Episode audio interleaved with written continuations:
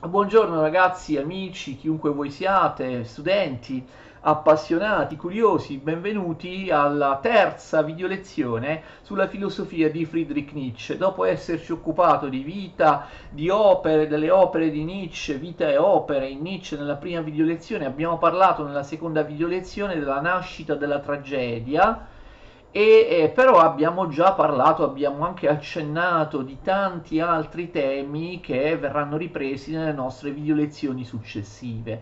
Adesso ci occupiamo di cosa ci occupiamo? Ci occupiamo di altre opere giovanili che Nietzsche scrive subito dopo la nascita della tragedia. E infatti all'interno della prima fase della produzione di Nietzsche, la fase artistico-romantica, la fase giovanile, noi non troviamo soltanto la famosa opera La nascita della tragedia dallo spirito della musica, noi troviamo anche degli altri scritti di, eh, di Nietzsche che vengono considerati minori, certamente meno importanti rispetto alla nascita della tragedia, ma sono meritevoli di attenzione, sono meritevoli di una videolezione quella che stiamo realizzando su, su di essi. Eh, la maggior parte di questi scritti, se non tutti, sono proprio in continuità tematica rispetto alla nascita della tragedia, approfondiscono temi che già si trovano all'interno eh, dell'opera più famosa ehm, oppure riprendono degli accenni che comunque già si trovano appunto in quest'opera, nella nascita della tragedia. Cominciamo con ehm, due scritti che vengono redatti oppure pubblicati nel 1873. Il primo, lo vedete, vi li ho indicati sulla lavagna sopra di me, si chiama La filosofia nell'età tragica dei greci. Ovviamente Nietzsche studiava leggeva, spiegava anche ai suoi studenti i filosofi greci per quello che era il suo lavoro, per via del suo lavoro. Lui era, vi ricordate, professore di filologia greca all'Università di Basilea e quindi eh, ovviamente eh, lui sapeva molto bene eh, conosceva molto bene questa materia, la filologia greca e tutto ciò che riguardava la civiltà greca. Abbiamo già visto come la stessa nascita della tragedia, l'opera nascita tra- della tragedia sia totalmente imperniata sulla eh, grecità, sulla storia, sul pensiero, sull'arte, sulla psicologia dei greci. Dunque, tra il 1872 e il 1875, nell'arco di questi 3-4 anni, come vi ho indicato sulla lavagna, Nietzsche prova a, a, a, redigere una serie di abbozzi differenti di quello che avrebbe dovuto chiamarsi il libro del filosofo. Nietzsche non pubblicherà il libro del filosofo, la maggior parte di questi abbozzi fanno parte delle pubblicazioni postume, vedranno la luce soltanto dopo la morte del nostro autore. Particolarmente importante, uno dei saggi che si trovava all'interno di questi abbozzi, il, um, il, libro del filosofo. Questo saggio fu scritto nel 1873 da Nietzsche, anch'esso pubblicato postumo però, e appunto si chiama La filosofia nell'età tragica dei greci. Che cosa scrive Nietzsche? Questo è proprio in continuità con la nascita della tragedia. Vi ricordate che noi abbiamo spiegato che nella nascita della tragedia Nietzsche cosa dice? Dice che c'è uno stacco molto forte tra l'età arcaica e l'età classica dei greci e lui pensa, a differenza di molti, a differenza di Winkelmann, ma di molti che pensano questo ancora oggi, che la vera età, l'età feconda, l'età più interessante, l'età l'età più creativa, l'età più originale dei greci non sia l'epoca classica dalla fine del V secolo, Pericle al IV secolo, ma sia l'età arcaica. Lui la chiama anche l'età tragica dei greci, l'età arcaica, VII, VI secolo, inizio del, del V secolo quello che lui pensa, cioè la, la, il fatto che lui pensi che l'età arcaica sia sia migliore rispetto alla cosiddetta età classica all'interno della letteratura greca, e lui questo l'ha detto nella nascita della tragedia, ciò che pensa eh, della letteratura greca lo pensa anche della filosofia greca. Anche nella filosofia greca, come nella letteratura o nell'arte greca, nella filosofia greca l'età tragica, l'età dei presocratici, che lui chiama anche preplatonici, noi abbiamo chiamato nel nostro corso di filosofia presofisti, ma insomma, eh, chiamiamoli ecco in questo caso presocratici, che i presocratici, i primi filosofi, i, fi- i filosofi della Fusis, i filosofi naturalisti dell'età arcaica, siano in realtà di gran lunga più apprezzabili rispetto ai filosofi dell'età classica eh, come Socrate, come Platone, come Aristotele, che eh, già l'abbiamo detto parlando della nascita tragedia, Nietzsche disprezza e quindi eh, come in letteratura, anche in filosofia, per lui è la stessa, la stessa cosa. L'età, l'età arcaica, quella dei presocratici, dei filosofi della Fusis, dei filosofi naturalisti, ehm, è fortemente distaccata da un punto di vista tematico rispetto all'epoca classica successiva. Vi è una spaccatura, vi è una cesura molto molto uh, forte. La comprensione tragica del mondo, la comprensione del Dionisiaco, l'età tragica dei greci, riguarda appunto questi primi filosofi presocratici, l'età eh, arcaica, mentre invece con Socrate, Platone e Aristotele la filosofia si sarebbe insterilita, avrebbe perso la propria genialità, la propria genialità eh, creativa. È nella filosofia tragica delle origini dell'età arcaica che si manifesta quello che Nietzsche apprezza, il pessimismo eroico del pensiero tragico dei greci. Poi, arrivati Socrate, Platone, Aristotele, ma basta vedere eh, Socrate, a questo eroismo tragico, a questo pensiero eh, dionisiaco si sostituì purtroppo l'ottimismo della ragione, l'ottimismo consolatorio, tranquillizzante delle morali e delle metafisiche da Socrate in poi. E quindi si perde quell'intuizione visionaria e artistica dei filosofi della Fusis. Quindi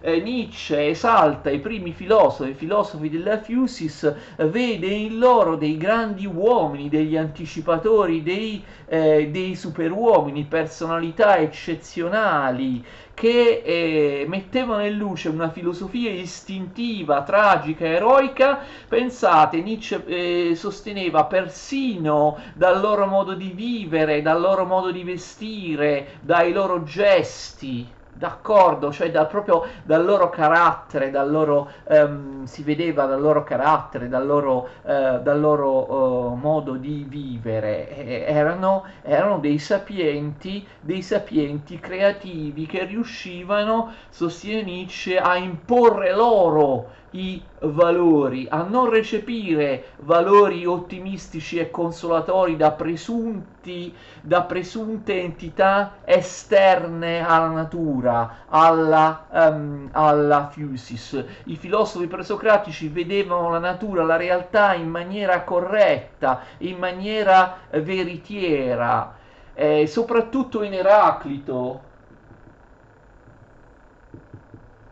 per i temi che Eraclito tratta, Nietzsche eh, in Eraclito vede proprio un suo anticipatore, un anticipatore della sua ehm, filosofia. Eraclito interpretato come colui che dà il primato del divenire sull'essere, l'Eraclito del Pantarei, del tutto scorre, del tempo che trasforma tutto, del fatto che eh, tutte le cose si trasformano eh, in, qualcosa, in qualcosa d'altro, dal fatto che, dice Eraclito, nulla è, eh, nulla è eh, stabile, ma anche ovviamente Nietzsche trova in Eraclito l'idea del, dell'unità degli opposti, l'idea dell'unità degli opposti che tanto gli eh, ricorda il contrasto tra Apollinio e eh, Dionisiaco. In particolare a Nietzsche piace un frammento di Eraclito, quello che dice il tempo è un fanciullo che gioca a dadi col mondo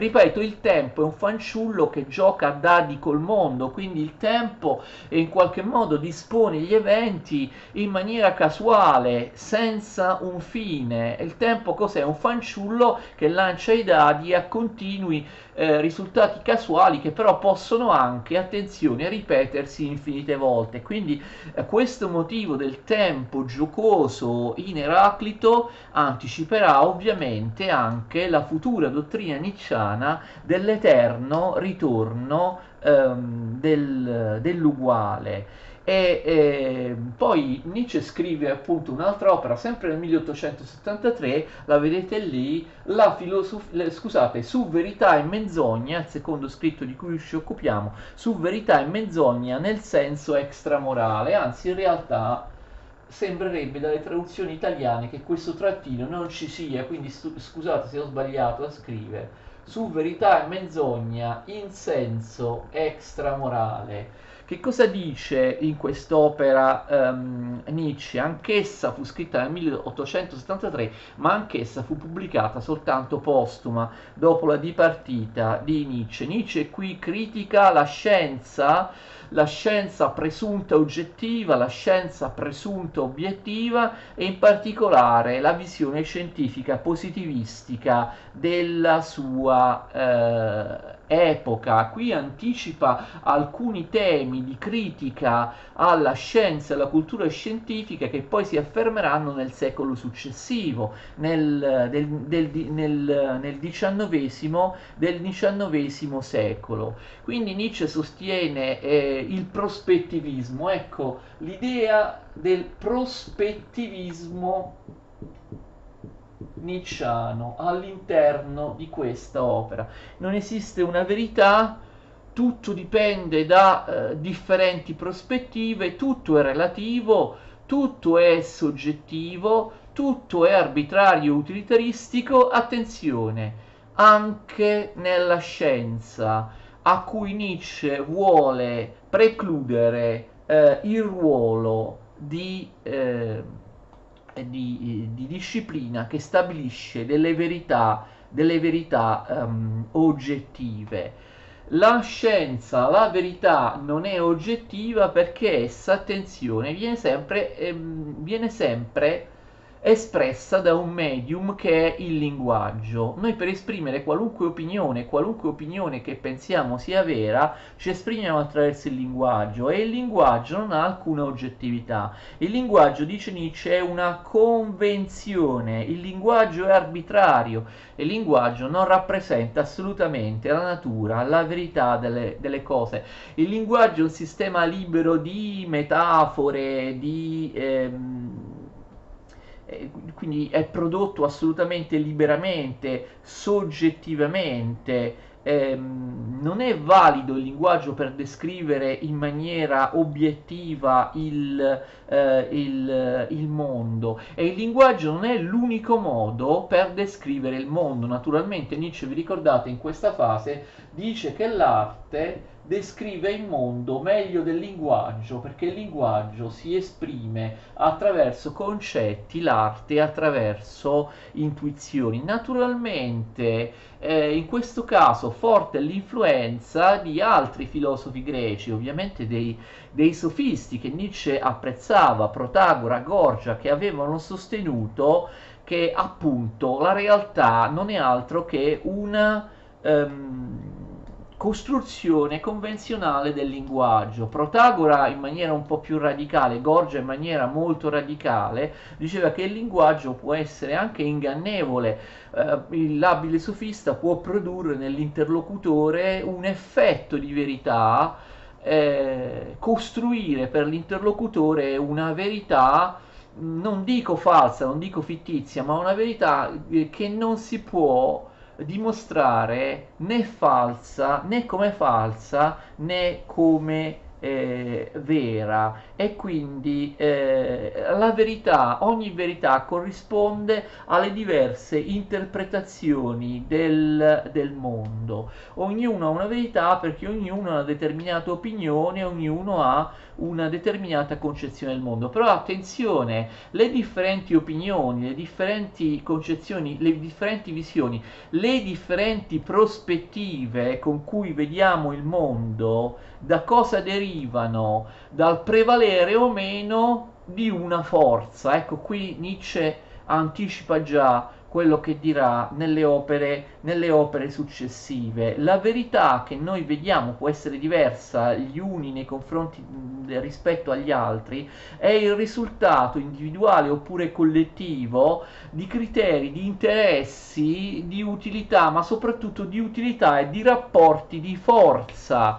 Quindi ehm, i concetti non sono l'oggettività delle cose, i concetti sono, eh, dipendono dall'interesse, dall'utilità, dalla forza di chi riesce a eh, imporsi.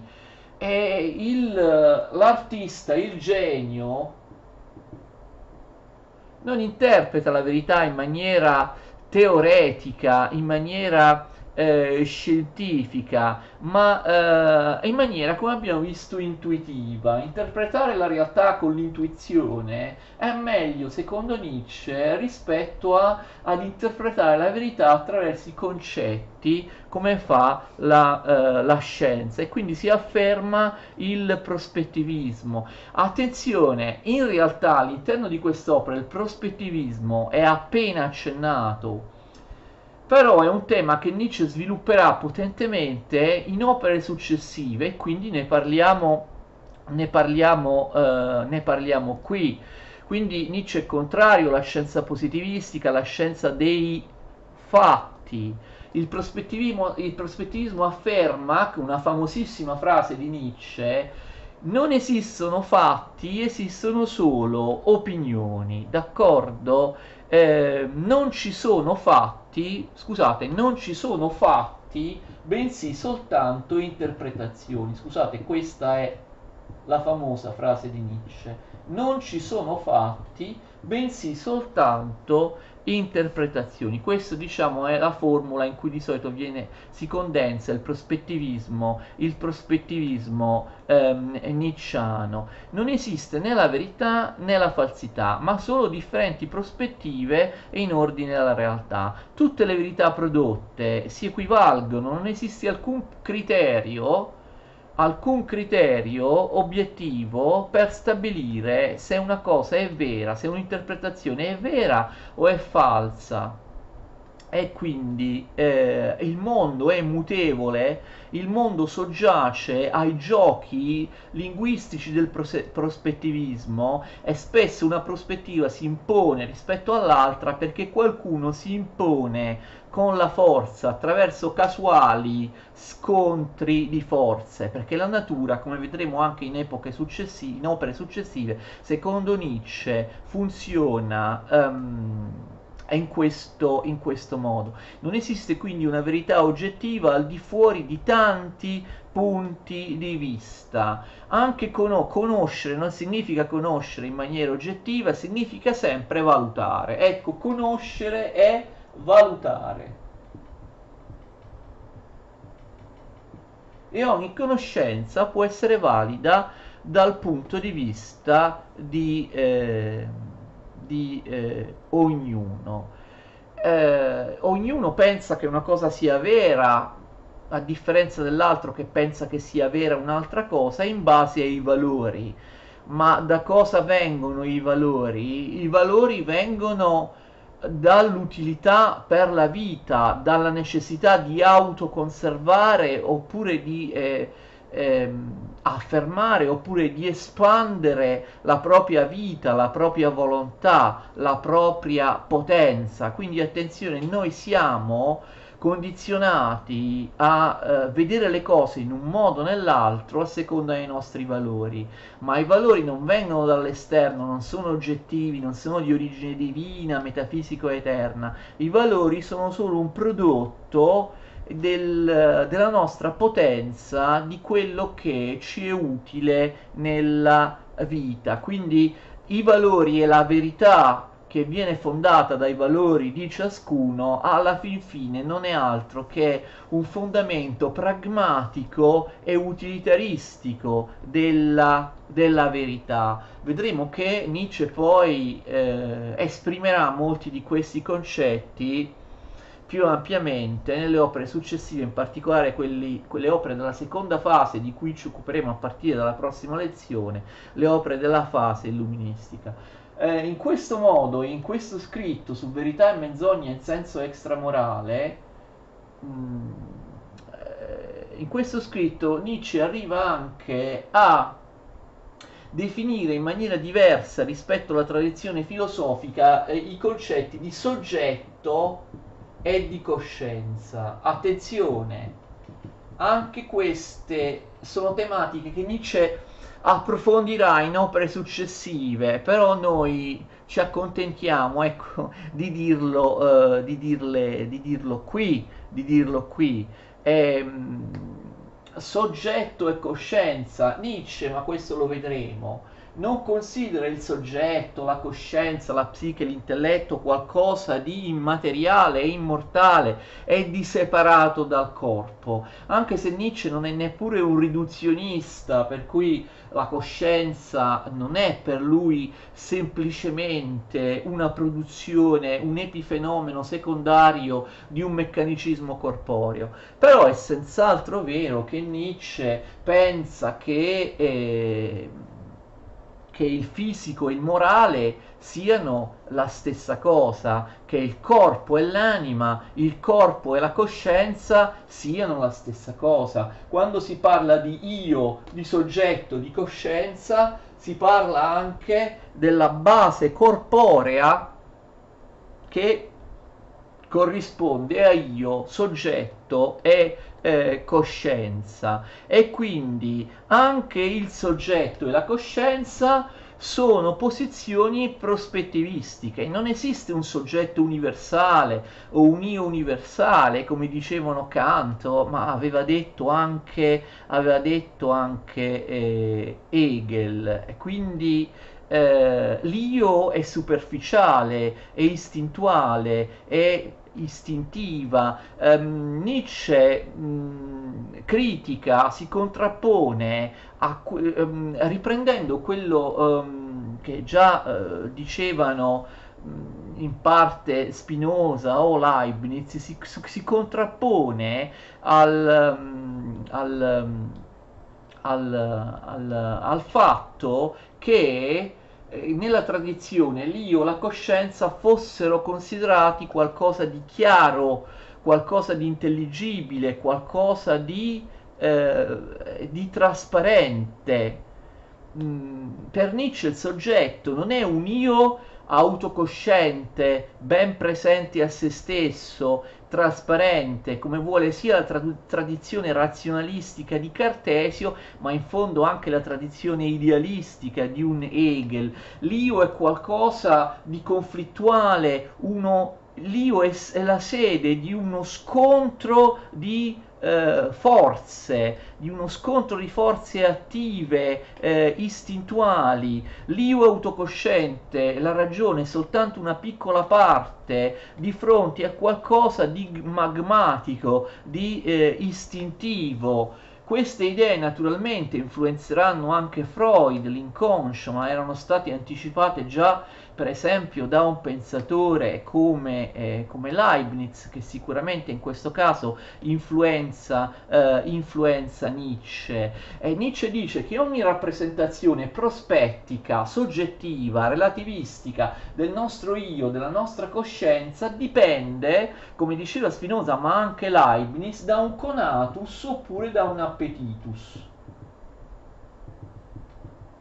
Quindi sempre, come vi ho detto prima, da condizioni soggettive e autoconservative della vita umana, se non condizioni che cercano anche di espandere la vita umana con una propria, con una propria eh, potenza. E quindi eh, abbiamo un conatus, un appetitus, un tentativo del soggetto in qualche modo di appropriarsi del, mm, del, dell'oggetto. Attenzione, questo tentativo, questo, questa azione psichica dell'io, del soggetto, della coscienza, spesso appunto non è veramente cosciente. Questo appetitus, questo conatus non è la conoscenza di cui parla per esempio, um, parla per esempio uh, uh, Cartesio.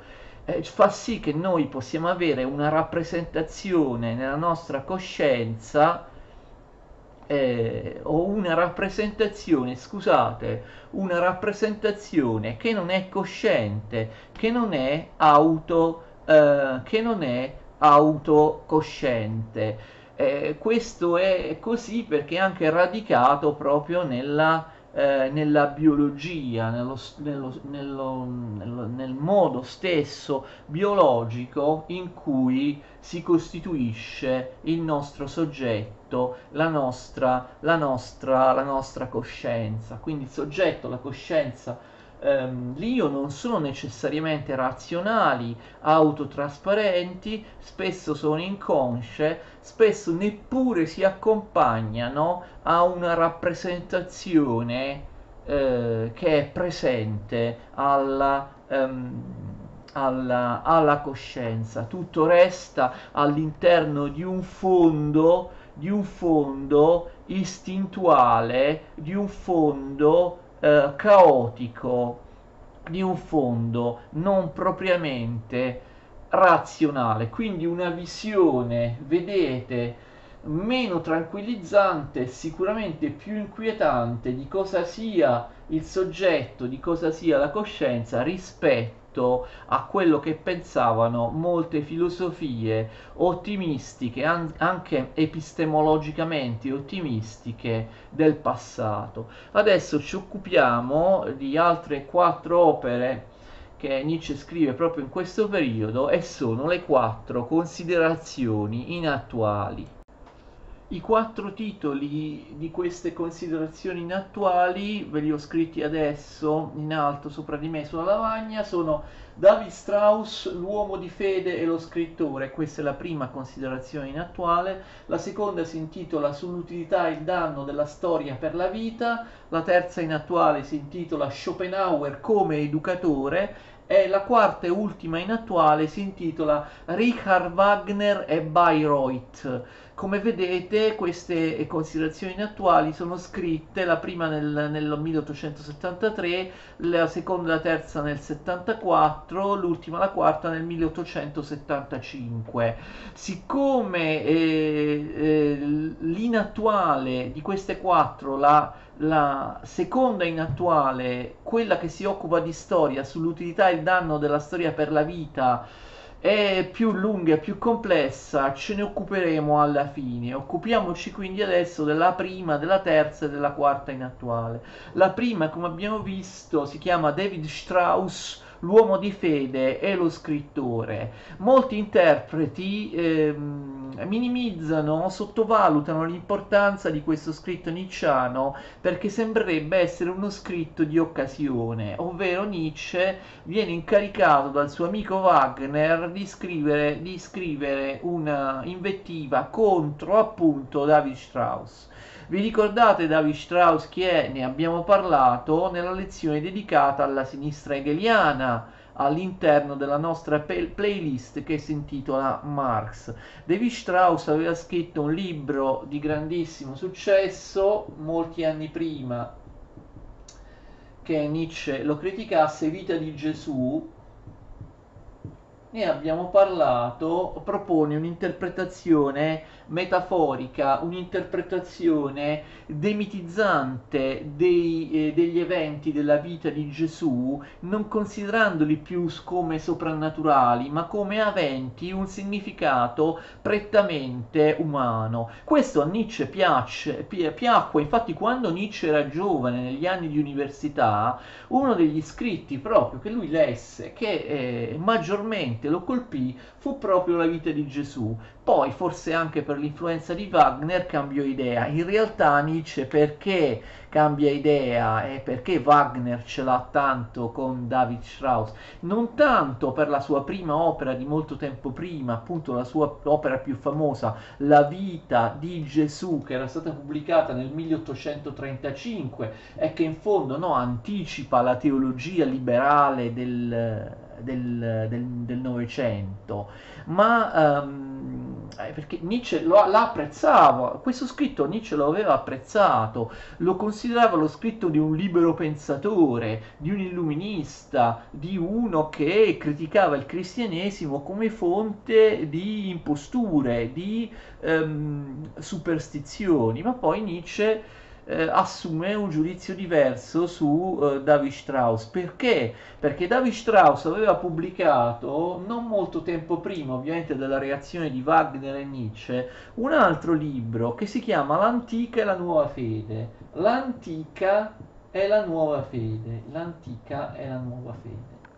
David Strauss aveva qui radicalizzato, portato alle estreme conseguenze le idee dell'opera precedente, La vita di Gesù. David Strauss sembrava essere, sembrava aver aderito al eh, positivismo eh, materialistico e ateo che Nietzsche e Wagner non apprezzavano eh, certamente in, um, in, in, in, quel, in, quel, momento. Il positivismo ateo, il um, positivismo anche evoluzionistico.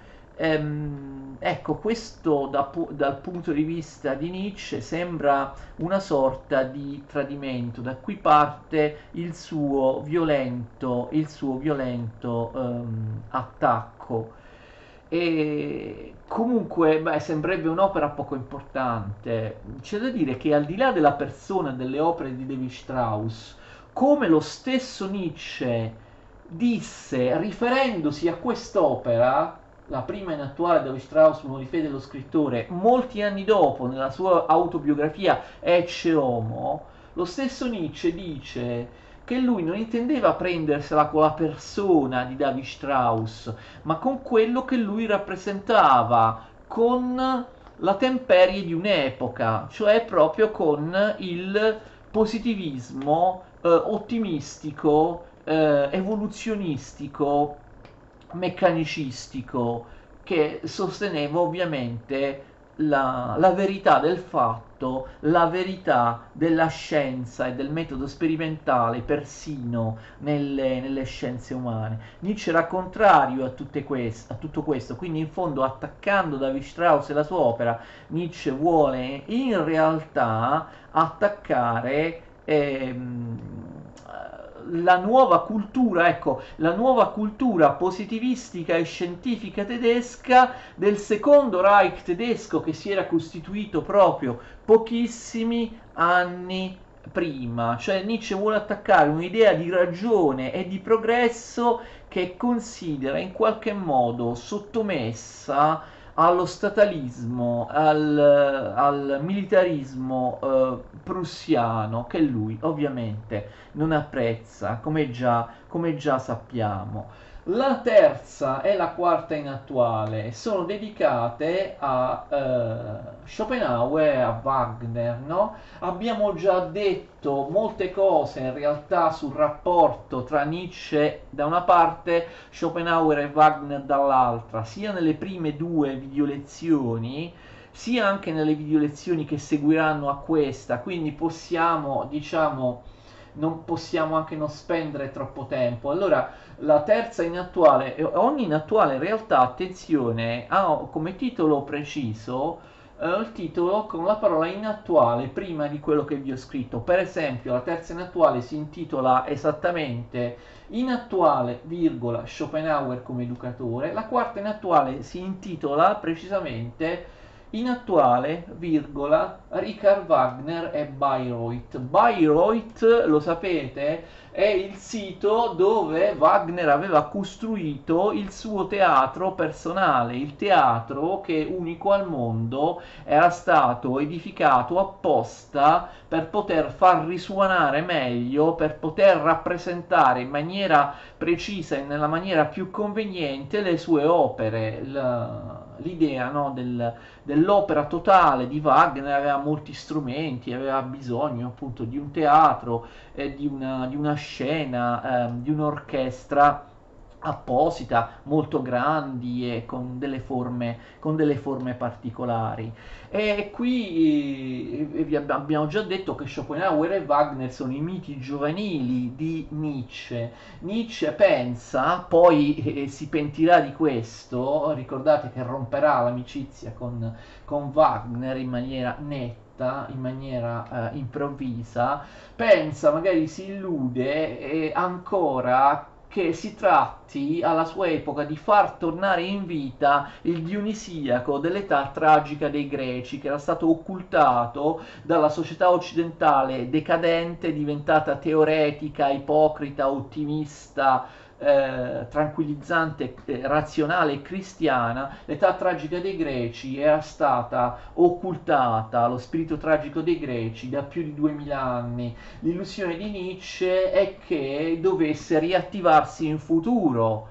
Dov- eh, dovesse avvenire in futuro una educazione dionisiaca del mondo, il ritorno del, del dionisiaco, della tragedia, dell'epoca tragica, dell'epoca arcaica dei greci. questo ritorno del dionisiaco, che è comunque una cosa di là da venire, sarebbe stato anticipato secondo Nietzsche da Schopenhauer e da Wagner che lui considera proprio i suoi punti di riferimento, i suoi eroi, i suoi idoli giovanili. Rich- Richard Wagner viene visto proprio come una specie di profeta, addirittura Nietzsche lo chiama un redentore, con la sua opera totale, l'opera in cui eh, la musica... Eh, eh, le parole, il canto, i concetti si fondono in una cosa sola, Nietzsche avrebbe mh, eh, rievocato in qualche modo il Dionisiaco, un'opera musicale totale in cui l'arte, in cui l'istinto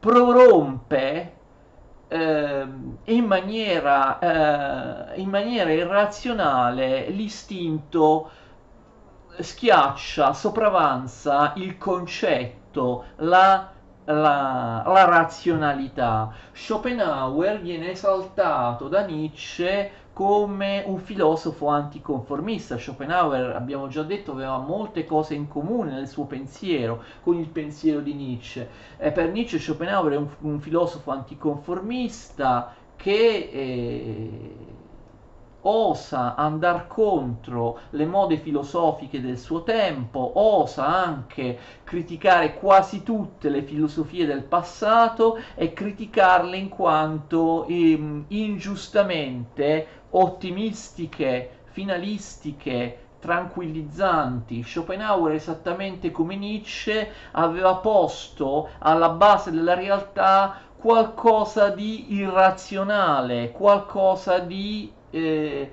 di eh, inquietante, un fondo, un fondo, un fondo istintuale, un fondo, un fondo eh, irrazionale. Schopenhauer, come Nietzsche, aveva visto nella natura e nell'uomo qualcosa che non erano destinati a, a, ad un'eternità, ad una, ad una forma fissa o a ricevere la propria conoscenza o la propria morale da qualcosa di eterno, da qualcosa di nobile, fosse questo un Dio oppure eh, qualche essenza trascendente oppure anche una razionalità ottimistica insita nella storia, come diceva Hegel. Quindi Nietzsche trova in Schopenhauer molte affinità con il suo proprio con il suo proprio pensiero. Schopenhauer è ostile ai sistemi ottimistici, finalistici, onnicomprensivi dell'Ottocento che pensano di conoscere tutto, mentre invece Schopenhauer diceva noi siamo appena sulla soglia cosci- della coscienza e non possiamo conoscere completamente eh, la realtà. Abbiamo già visto però che eh, Nietzsche criticava in parte Schopenhauer nell'esito che Schopenhauer dava a questa comprensione della realtà. Infatti, secondo Schopenhauer, vi ricordate, l'essere umano poteva liberarsi dalla sofferenza, dalla crudeltà della natura non desiderando, non vivendo, scegliendo la non vita, la noluntas, scegliendo la, la ascesi, la, la, distruzione di tutti i bisogni e i desideri. Invece Nietzsche diceva se la vita è crudele, io dico sì, la voglio vivere lo stesso, io non dico no alla vita, dico anzi, a differenza di Schopenhauer, sì alla vita. La vita è crudele, io voglio essere ancora più crudele della vita, l'abbiamo già detto, insomma, nella lezione scorsa, ma comunque lo, uh, lo, ripetiamo. Quindi comunque sin dall'inizio Nietzsche non era totalmente d'accordo con la filosofia di Schopenhauer. Si disilluderà su questi due personaggi, però comunque lui li utilizza sia Schopenhauer sia Wagner nella creazione della categoria del genio. Nietzsche, abbiamo visto in questa prima fase, è strettamente legato all'arte e alla idea che la produzione artistica possa raggiungere in qualche modo la verità molto meglio della, della scienza oppure del concetto concetto, del concetto proprio del concetto filosofico, e allora per lui Schopenhauer e Wagner sono l'espressione di questa categoria, del genio, del, del genio che riesce a essere superiore rispetto agli uomini comuni e a tracciare una via per uomini superiori che arriveranno che arriveranno in futuro. E quindi qui abbiamo l'anticipazione del tema degli Übermensch del superuomo anche se qui Nietzsche come hanno eh, messo in evidenza alcuni interpreti è ancora ambiguo perché l'idea del genio del superuomo per Nietzsche è ancora almeno in parte l'idea di qualcosa che eh, va totalmente al di sopra dell'umano, al di là dell'umano, per cogliere una sorta di verità assoluta, di verità cosmica. Invece poi Nietzsche declinerà il superuomo all'interno dell'opera Così parlò Zarathustra in maniera diversa, cioè il superuomo sarà qualcosa, certo, che crea una nuova umanità, che ha un istinto di potenza che gli uomini comuni bassi non hanno, ma il superuomo è totalmente radicato nella carne, nel sangue, nella corporeità, dell'essere umano, dell'antropologia umana e non trova una verità assoluta, si accontenta di vivere eh, una vita appunto senza senso e spesso senza comprensione. Quindi l'idea del genio del superuomo in questa fase di Nietzsche è ancora un'idea ingenuamente romantica, poi si trasformerà il superuomo ehm, in un'idea, diciamo, proprio più, più carnale, più individualistica, più soggettivistica. Comunque abbiamo questa teorizzazione del genio che supera ehm, gli uomini comuni, che si pone come esempio superiore, lui lo trova in Schopenhauer e Wagner. Andiamo adesso diciamo alla seconda in attuale si chiama sull'utilità e il danno della storia per la vita. Nietzsche parla della storia e questa è la più importante sicuramente e anche la più complessa delle quattro considerazioni attuali, questa seconda, sull'utilità e il danno della storia ehm, nella vita. Nietzsche, forse molti miei studenti l'hanno compresa in questo modo, dice forse che non dobbiamo studiare la storia, Nietzsche sembrerebbe proprio criticare criticare la storia, lo studio, lo studio della, ehm, della, della storia. Infatti ci sono modalità dello studio, di studio, di conoscenza della storia che non servono alla vita e che anzi sono dannose alla vita, che intristiscono la vita, che atrofizzano. Studiare troppo la storia, concentrarsi troppo sul passato atrofizza, atrofizzare, usa proprio questo termine. Studiare troppo la storia, concentrarsi troppo sul passato, sugli eventi storici, atrofizza la vita, la insterilisce, impedisce a noi di vivere il futuro, di creare qualcosa qualcosa di nuovo. D'altra parte, la cultura dominante dell'Ottocento, lo sapete, era proprio lo storicismo, non soltanto lo storicismo hegeliano, ma anche altre forme di attaccamento molto forte alla, um, alla storia. Nietzsche dice l'Ottocento proprio soffre di una malattia storica. Nietzsche dice che è rischioso avere un legame eccessivo con il, con il, eh, con il passato, perché se eh, ci sono mh, filosofie, ci sono personaggi, persone che eh, soffrono, dice Nietzsche, di un eccesso di storia.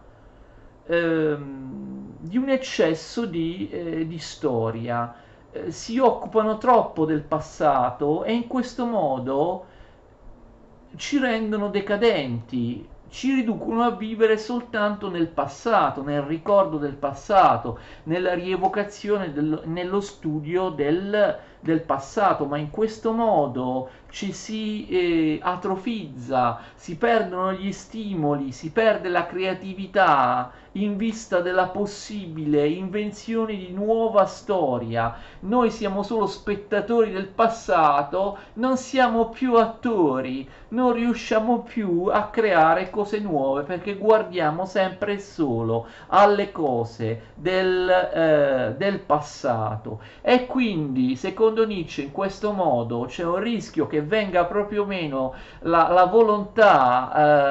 Eh, la, la, pretesa che abbia un senso costruire qualcosa di nuovo in futuro, d'accordo? È tutto forse è stato già detto, tutto è già avvenuto nel, nel, passato, perché dovremmo costruire nuova storia? Nietzsche parla proprio di saturazione di storia che è pericolosa per la vita, per la creatività del, dell'individuo. Ci sono eruditi che pensano alla storia, che si sono trasformati in enciclopedie ambulanti. Fa ridere questa espressione, ma Nietzsche usa proprio il termine enciclopedia bugie ambulanti, persone riempite, dice Nietzsche, di epoche, di costumi, di arti del passato, di filosofie del passato, di storie della religione. E quindi noi uomini moderni possiamo anche non riuscire uh, a creare niente perché siamo uh, troppo interessati alla storia alla storia del, ehm, del, del, del, passato. E quindi eh, cerchiamo solo di imitare di imitare la storia del passato, rischiamo di arrivare ad una cultura solamente riproduttiva, non più eh, creativa e questo è un segno, secondo Nietzsche, della decadenza dell'uomo occidentale, della società occidentale. L'uomo occidentale è eh, ridotto a spettatore non in grado di produrre altri eventi proprio perché si focalizza eccessivamente sulla coscienza, sulla conoscenza storica degli eventi del, eh, del passato. E, e bisogna combattere questo, bisogna combattere questa che Nietzsche chiama una malattia storica. Attenzione, Nietzsche non dice, a differenza magari di qualche mio studente, di quello che potrebbe convenire eh, a qualche mio studente di sostenere che non bisogna studiare o conoscere la storia del passato, bisogna farlo però in un certo modo e si può farlo in diversi modi, in tre modi diversi che vedremo. Nietzsche comunque è favorevole al fatto di vivere in modo non storico. Vivere in modo non storico, vivere in modo oblioso, vivere in modo da dimenticare il passato, saper imparare a dimenticare il, eh, il passato e quindi dimenticare il passato eh, può eh, in qualche modo combattere la decadenza della società occidentale, orientandola verso qualcosa di, eh, di creativo. Anche qui viene fuori la teoria dell'arte, dell'intuizione. Nietzsche è a favore del fatto di agire e di vivere in modo non storico, in modo quindi creativo nel senso di istintuale, non diretto dalla, eh, dalla ragione. Tuttavia Nietzsche non dice che non dobbiamo studiare e conoscere la storia, dice che la storia si può studiare e conoscere però in un certo modo, senza fossilizzarsi nel passato. La storia va studiata e conosciuta purché sia al servizio della, della, della vita e quindi ehm, ehm, sembrerebbe che Nietzsche eh, preferisca l'atteggiamento di eh, rapporto con la storia che lui chiama storiografia monumentale.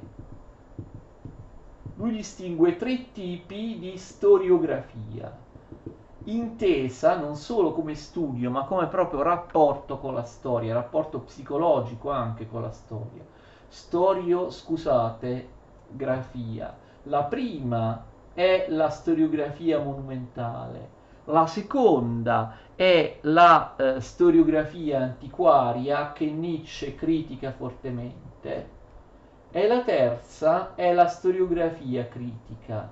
Quindi la storiografia monumentale, la storiografia antiquaria e poi il terzo tipo di storiografia, la storiografia critica. Partiamo dal secondo tipo di storiografia, quella che Nietzsche ha eh, criticato nel modo in cui più o meno vi ho detto finora, la storiografia antiquaria. La storiografia antiquaria è, appartiene ad una specie, a, a, quegli studiosi che sono dei conservatori, anche nel senso buono, perché che cosa vogliono fare?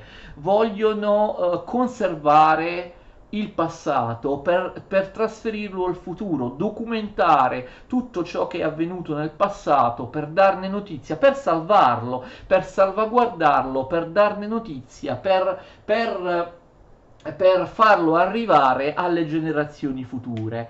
Questo può essere, può essere una cosa eh, nobile, però spesso questi della storiografia antiquaria, come abbiamo visto, si fossilizzano nel passato, lo venerano e iniziano a pensare o insegnarci che tutto ciò che doveva essere è già avvenuto, tutto tutte, tutti le, gli avvenimenti significativi sono già avvenuti e quindi non possiamo aspettarci granché dal futuro. Nietzsche ovviamente critica questa storiografia antiquaria, sembra preferire, attenzione, da una parte la storiografia monumentale, dall'altra la storiografia critica. Che cos'è la storiografia? La storiografia... Um, la storiografia eh, monumentale. La storiografia monumentale è l'atteggiamento di chi studia la storia, però è anche attivo nel presente e vuole creare un futuro, si proietta nel futuro, quindi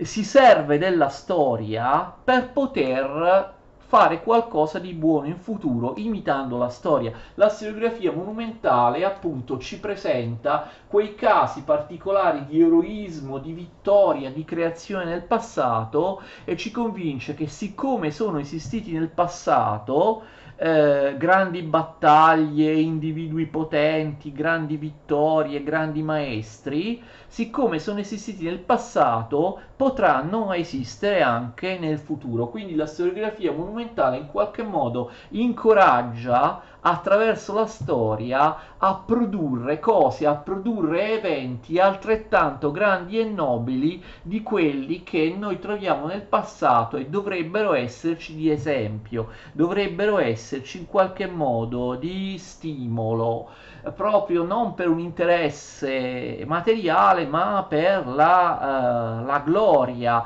ricreare la grandezza della storia, della storia passata. Tuttavia, Nietzsche sembra favorevole a questo approccio con la storia, però ne sottolinea anche i limiti, i rischi. Il rischio della storiografia monumentale è quello di falsificare il passato per mitizzarlo, rendere falso il passato per mitizzarlo e quindi spingere, come dire, a, a, a, delle azioni eccessive. Chi è inebriato delle grandi battaglie, delle grandi azioni del passato potrà in maniera rischiosa, attenzione, eh, comportarsi con un coraggio eccessivo, cioè, cioè con una te- temerarietà o con un, vero e proprio, con un vero e proprio fanatismo. Allora voi direte, ma Nietzsche è a favore della terza e ultima uh, storiografia, la storiografia critica. La storiografia critica anche piace abbastanza a Nietzsche, ma uh, ha delle, delle delle precisazioni, dei limiti. Secondo lui anche la storiografia critica ha dei limiti opposti a quelli della storia monumentale. Se la storia monumentale eh, rischia di mitizzare troppo il passato, la storiografia critica rischia appunto perché è critica di sottovalutare troppo il passato. La storiografia critica è quel tipo di storiografia che affronta il passato attualizzandolo, vuole a tutti i costi trasferire il passato al presente. Cioè, secondo la storiografia critica, la storia, la storia del passato è utile soltanto quando la si attualizza, soltanto quando si prende dal passato ciò che è buono, ciò che è utile per il nostro presente. Eh, in, qualche, in, questo modo eh, c'è un altro pericolo, ovviamente il pericolo proprio tipico della, della storiografia, della... Um, della storiografia, eh, della storiografia critica.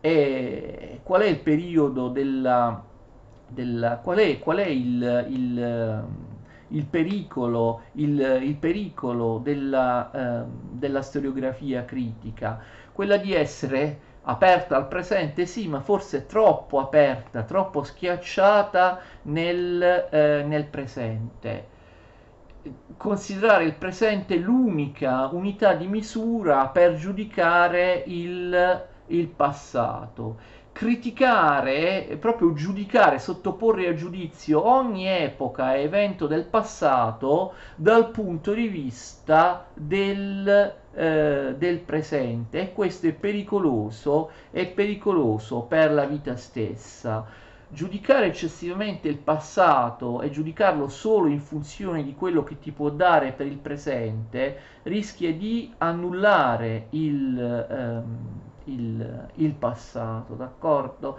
Rischia di annullare, rischia di annullare il, ehm, il, il passato. E, ehm, in ogni caso la conclusione è questa. Nietzsche non dice, come potrebbe sembrare, che eh, la storia è inutile, studiare la storia è inutile, che il passato ci grava sempre e ci impedisce di produrre qualcosa di buono nel futuro. Bisogna conoscere e saper utilizzare la storia, però bisogna conoscere e utilizzare la storia in un certo modo, con certi metodi, con certe precauzioni bisogna studiare la storia in modo che la storia possa esserci di stimolo e di, e di utilità per il futuro, senza fossilizzarsi in essa, senza venerarla come se noi vivessimo nel, nel passato, ma eh, neanche, eh, neanche annullandola totalmente in funzione del presente oppure giudicandola in funzione del presente. E forse Nietzsche direbbe appunto se fosse vivo direbbe come sta accadendo forse ora negli anni del politicamente corretto e della cancel culture? Si dice cancel culture Va bene, abbiamo finito di parlare di queste opere, vedete, apparentemente minori rispetto alla nascita della tragedia, della prima fase, la fase giovanile della filosofia di Nietzsche, che invece sono opere estremamente interessanti che o portano alle estreme conseguenze, sviluppano a, a, maggiormente, ancor più quello che Nietzsche ha detto nella nascita della tragedia, oppure comunque prendendo spunto dalla nascita della tragedia sono, eh, sono scritti che eh, anticipano, che presentano in nuce molti temi che Nietzsche svilupperà nelle sue opere, nelle sue opere successive. Vi ringrazio e vi saluto, eh, spero che guardiate anche le, le altre eh, mie video lezioni su Nietzsche, quelle anche appunto successive a questa e eh, spero di riuscire a, a, spiegare Nietzsche nella maniera più chiara e comprensibile, però anche nella maniera più esatta, nella maniera più, più eh, eh, precisa possibile e con un giusto livello, un giusto e meritevole livello di approfondimento. Arrivederci, grazie a tutti.